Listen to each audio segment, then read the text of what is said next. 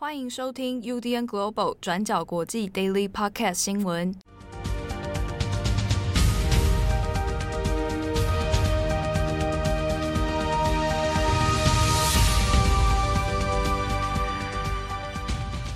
Hello，大家好，欢迎收听 UDN Global 转角国际 Daily Podcast 新闻。我是编辑七号，我是编辑惠仪。今天是二零二二年七月七号，星期四。啊，今天是 Double Seven 啊！我刚刚在想，你是不是要说什么？难怪我看你露出这个匪夷这个啊若有所思的这个笑容。怎么会是若有所思呢？Double Seven 啊，七月七号，所以今天一定是非常的 lucky 啦！啊，祝福我啊！这个很多人听 Daily Podcast 的时候，其实已经是下班时间了，对，所以 lucky 也没剩几小时啦。好，今天的几则重大国际新闻哦。帮他挑选三大则。那第一个，我们先来看一下 FBI 跟 MI5 做了一个共同的声明，来讨论一个中国威胁的警告。好，FBI 那大家很熟悉了，美国联邦调查局。那 MI5 就是英国的军情五处。那双边的这个局长哦，首长，那就在七月六号的时候举行了一个联合的记者会。那在这个记者会上面，他们做了一个共同的警告。警告什么呢？在说中国的很多谍报啊、间谍活动，还有一些骇客，它不仅已经威胁到了西方各国的商业利益、哦民间企业，它也会是对欧美乃至于全球的经济和安全的巨大威胁。那这一个记者会，它很重要的一点是，这是 FBI 跟 MI5 呢两大情报机构哦。第一次联合起来发表一个共同的警告声明哦，而且还是针对中国的，所以它的政治跟外交的意义跟讯号，那是值得来重视哦。那我们稍微来看一下这个警告到底是具体讲些什么。好，那双边呢为什么会举行这一个联合记者会？主要是他们在开一个针对商业界的会议。好，那举行的地点呢就在英国伦敦的 MI5 总部。那它其实对象主要是针对各个商业界的领袖，然后还有部分的官员，那提供一个呃以 FBI 还有 MI5 的立场出发的一份报告哦。那主要当然因为针对的是商业界，所以讨论的很多是在于商业机密的窃取问题。那针对的还是中国。那在这个会议上面呢，就有提到说中国呢有利用它的谍报活动，还有间谍哦。那来去窃取很多西方企业的一些商业机密，或者是你的技术资料，那这个事情行之有年，而且有增无减。那像是 MI5 自己就有提出说，相比于二零一八年哦，已经是四年前了。那现在 MI5 呢，这四年来针对于调查中国的相关企业机密窃取啊、谍报活动啊。这个调查量哦，已经成长了四倍。换句话说，就是中国在这四年多以来，它的相关的这个足迹哦，相关犯案的迹象，其实是有越来越多的趋势。啊，所以才会特别提到说，其实这个对于西方各国来讲，都会是一个很大的威胁。啊，那就民间企业来说，很有可能你的这些技术资料就这样被中国给窃取哦。而且这个是以中国政府在协助。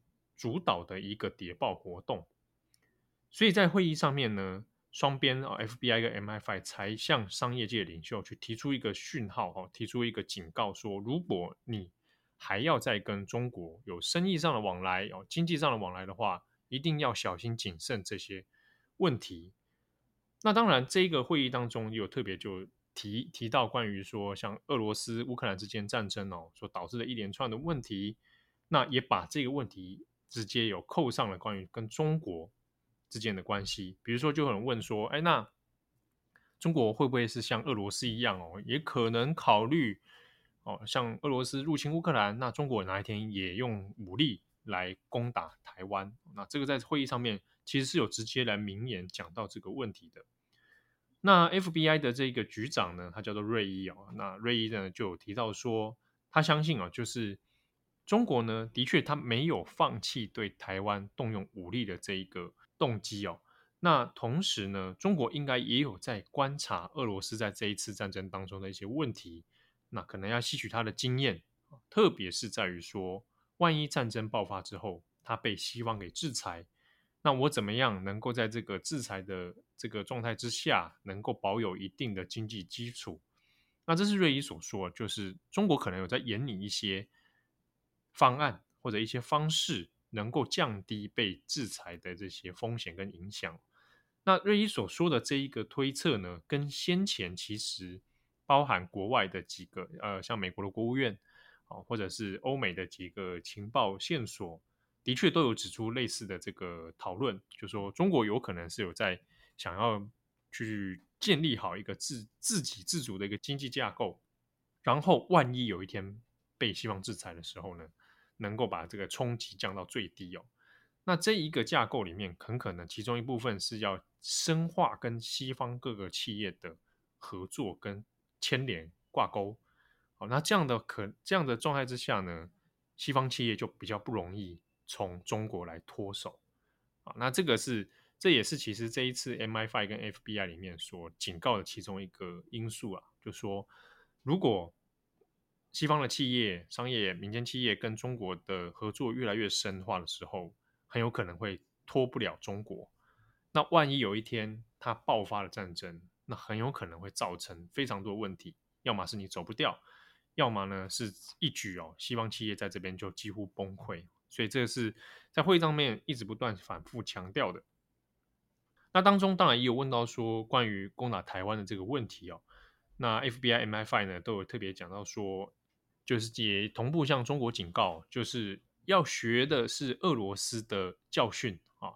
大家看看俄罗斯在入侵乌克兰之后，整个国家陷入怎么样的下场啊？那希望中国呢不能轻举妄动，知道说，要是你做的太过火的话，你可能也会有像俄罗斯这样的下场哦。你的经济整个整体来说可能会崩溃啊，诸如此类的这个状况。那甚至是呢，也因为台海的问题，反而更加团结的其他西方各国来针对中国。好，那这一次的会议，大家会想说，哎，无缘故怎么突然冒又冒出这样的联合声明哦？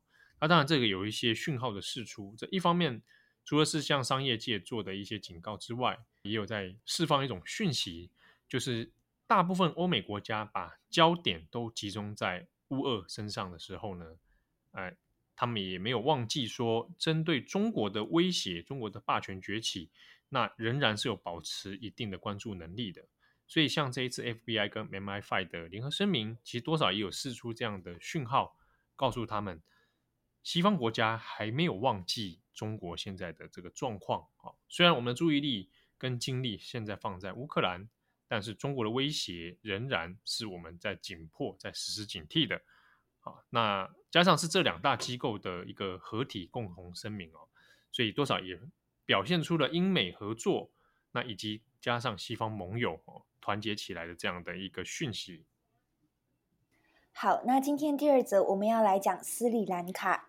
斯里兰卡的总理在六号出席国会的时候，正式宣布斯里兰卡破产，并且指出在未来的一段时间内，基本的民生用品，包括粮食、燃料、药物等等，都会持续短缺。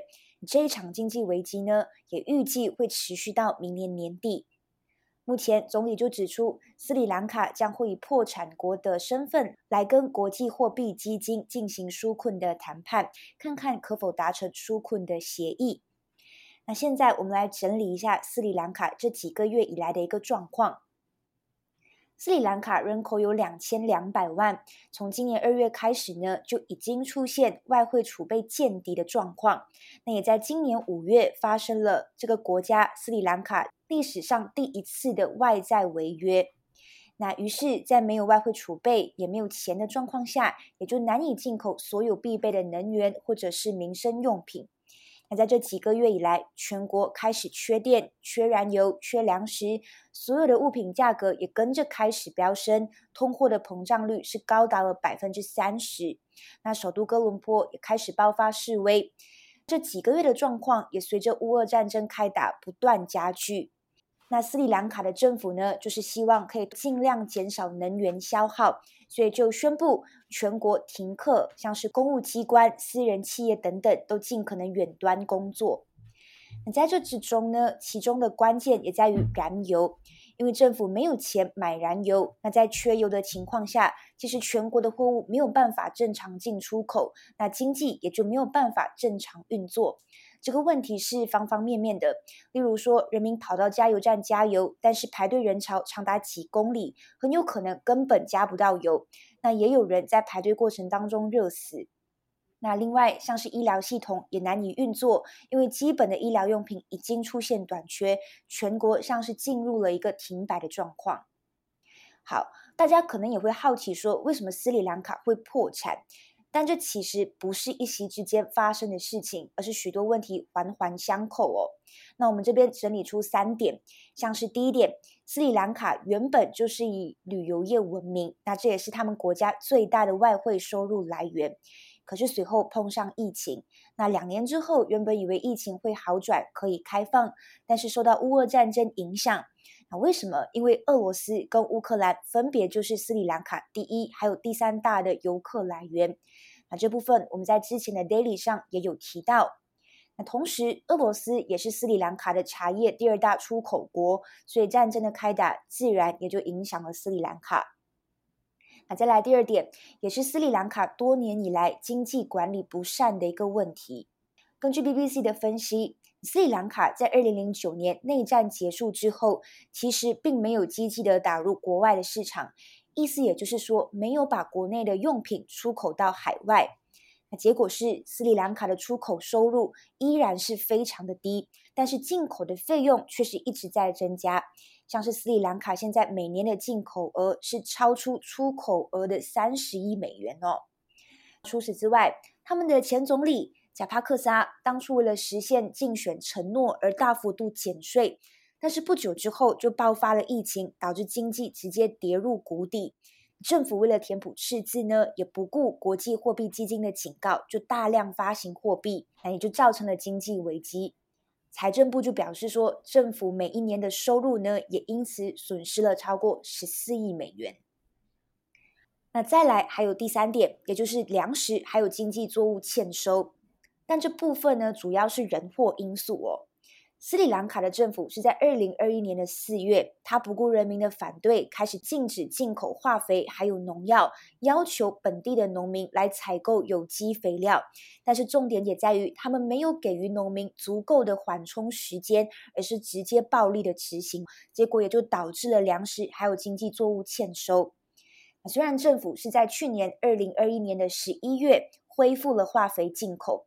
但是呢，这还是造成很大的损失，尤其像是斯里兰卡最重要的茶叶出口，也就受到了影响。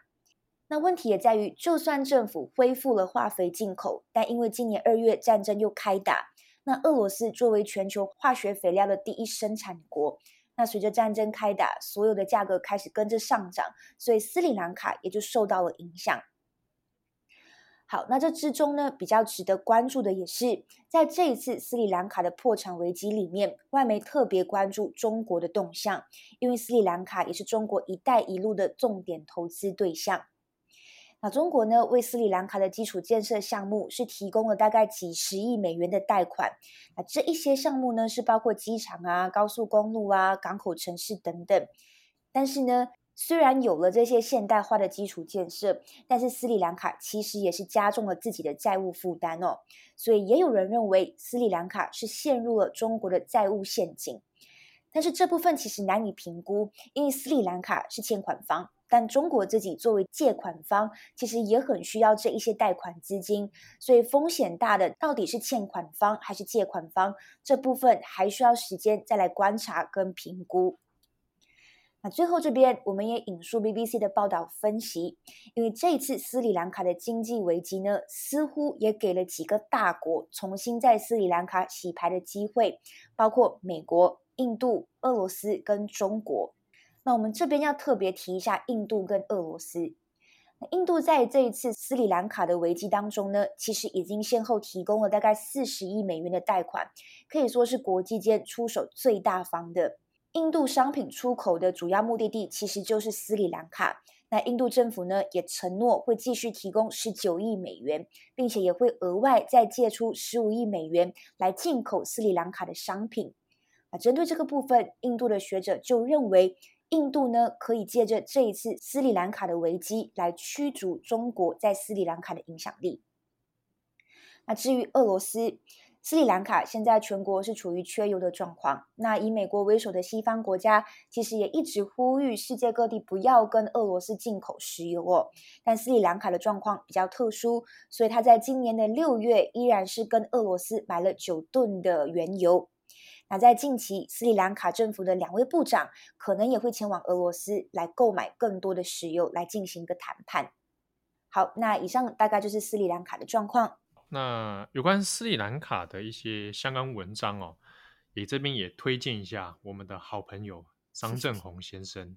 那他写了一篇全国只剩最后一天的汽油啊，那这篇报道呢是他的他个人的 国际周报啊，大家可以欢迎到报道者来参考张正宏写的这一个斯里兰卡的破产的相关事件的整个脉络爬梳哦。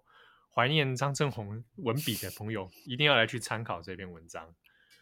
好，那最后一则新闻啊，我们稍微来简单来看一下，最近在英国啊，Boris Johnson 首相强生呢，现在也当然遇到很多政治上的危机哦，哈，终于轮到他了。过去呢逼宫别人，现在遭人逼宫。那强生他的内阁里面现在有越来越多的人哦，用辞职的方式哈来做一个政治上的逼宫危机。那现在呢，除了内阁首长级的官员之外，那也有将近哦四四十名这个层级比较低的次长或者是一些官员哦，那都来请辞。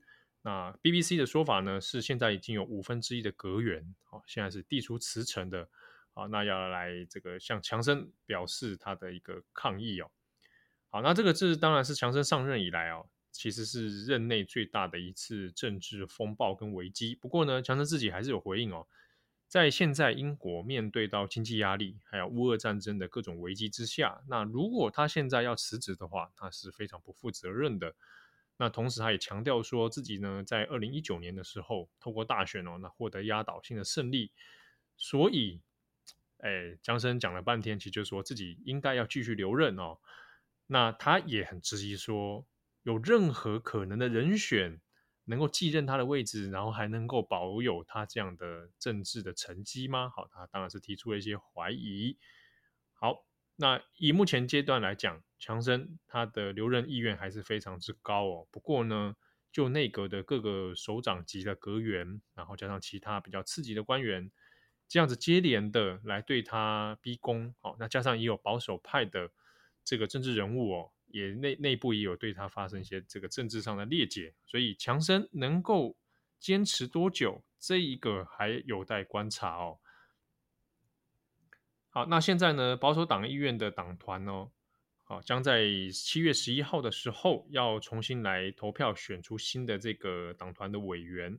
那新组成的这个委员，好，是不是要针对于这个原本强生的这个不信任案？那新组成这个委员呢，委员会呢，好，那会不会要来针对这个不信任案的规则来做修改？好，那如果一旦真的修改成功的话，先前六月初的时候，强生才挺过那个不信任投票嘛。啊，先前我们也跟大家稍微提过。那如果这个不信任案的规则有所更改的话，那搞不好强生近期还要再面临一次不信任案的这个挑战哦。好，那这个对于强生的这个大位当然都是有很大的影响。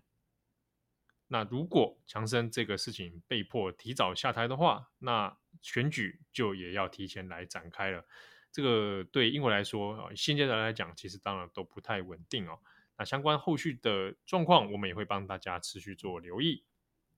好的，那感谢大家的收听，我是编辑七号，我是编辑会议，我们下次见喽，拜拜。拜拜！感谢大家的收听。想知道更多详细内容，请上网搜寻“转角国际”。